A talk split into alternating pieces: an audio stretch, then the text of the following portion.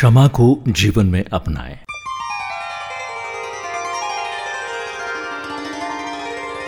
दो अक्षर का शब्द, क्षमा। अपने अंदर कई गूढ़ अर्थों को समाये हुए हैं। किसी को क्षमा करना या किसी से क्षमा मांगना, दोनों ही कार्य अत्यधिक साहस, हिम्मत व विशाल हृदय होने पर ही पूर्ण हो सकते हैं। क्षमा की सीधी सादी परिभाषा है, माफ़ करना। या अपने कृत्य के लिए माफ़ी मांगना या प्रायश्चित करना। दूसरों की भूल को क्षमा करना फिर भी आसान है, परंतु अपनी भूल या गलती बताने वाले को माफ़ करना बहुत ही कठिन कार्य है। यह कार्यक्रम आपको कैसा लगता है, आप हमें ज़रूर लिखिएगा कमेंट्स बॉक्स में। और हाँ इस प्रोग्राम को शेयर ज़रूर करें और साथ ही साथ मेरे चैनल को सब्सक्राइब करें। जी हाँ यही उम्मीद करता हूँ मैं कि आप रोज मेरे प्रोग्राम को सुने और अपनी प्रतिक्रियाएँ मुझे दें।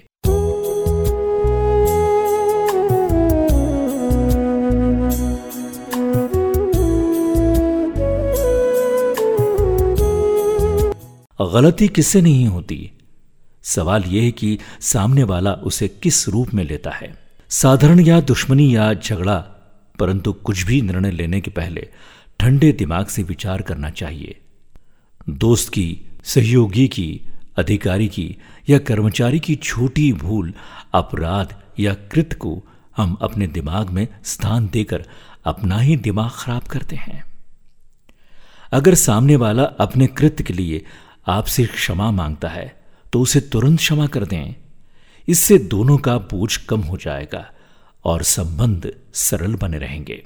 क्षमा करने वाले को अकड़ना नहीं चाहिए कि मैंने माफ़ कर दिया। मैं बड़ा आदमी हूँ। माफ़ी भी विनम्र स्वरूप में दी जानी चाहिए। और इस बात का ध्यान रहे कि उसे यह एहसास न कराया जाए कि आप माफ़ करके उसके ऊपर एहसान कर रहे हैं। बल्कि परस्पर सहयोग करना चाहते हैं। वैज्ञानिक शोध के अनुसार द्वेष व्यक्ति के भावनात्मक, शारीरिक और आध्यात्मिक विकास को रोक देता है। जो लोग अपने को ठेस पहुँचाने वाले, अपमानित करने वाले व्यक्ति को माफ़ नहीं करते, वे इस घटना का बोझ अपने साथ ढोते हैं। वह अपनी ऊर्जा इस बोझ को ढोने में खर्च कर देते हैं। माफ़ी आपके भले के लिए है। चोट को दिल से अलग रखना दूसरे के बनस्बत अपने आप को अधिक तकलीफ़ पहुंचाता है। वो आपकी मानसिक शांति को ठेस पहुंचाती है। क्षमा या माफ़ी एक ऐसी रामबाण दवा है जो गहरे तक जाकर घाव का इलाज करती है। वो प्रेम और सौहार्द को खत्म करने वाले धीमे जहर को खत्म कर देती है। माफ़ी नहीं देना, क्षमा नहीं करना हमारे शरीर में हार्मोनल परिवर्तन पैदा करती है, जो शरीर के लिए घातक है। क्षमा मांगने में विलंब नहीं करना चाहिए। नहीं तो क्षमा मांगना कठिन हो जाएगा। खुले दिल से अपनी गलती स्वीकार की जाए। क्षमा करते समय भी इसी प्रकार के तल्ख भाव या उसको गलती का एहसास कराने की चेष्टा न करे।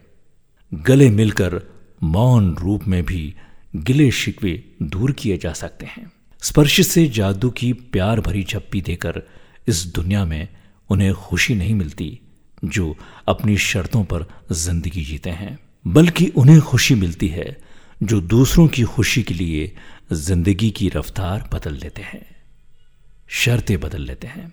तो आज इसे उन्हें क्षमा करें, जिनसे कोई गलती हुई हो, या आपसे भी कोई गलती हुई हो तो आप तुरंत क्षमा मांग लीजिए।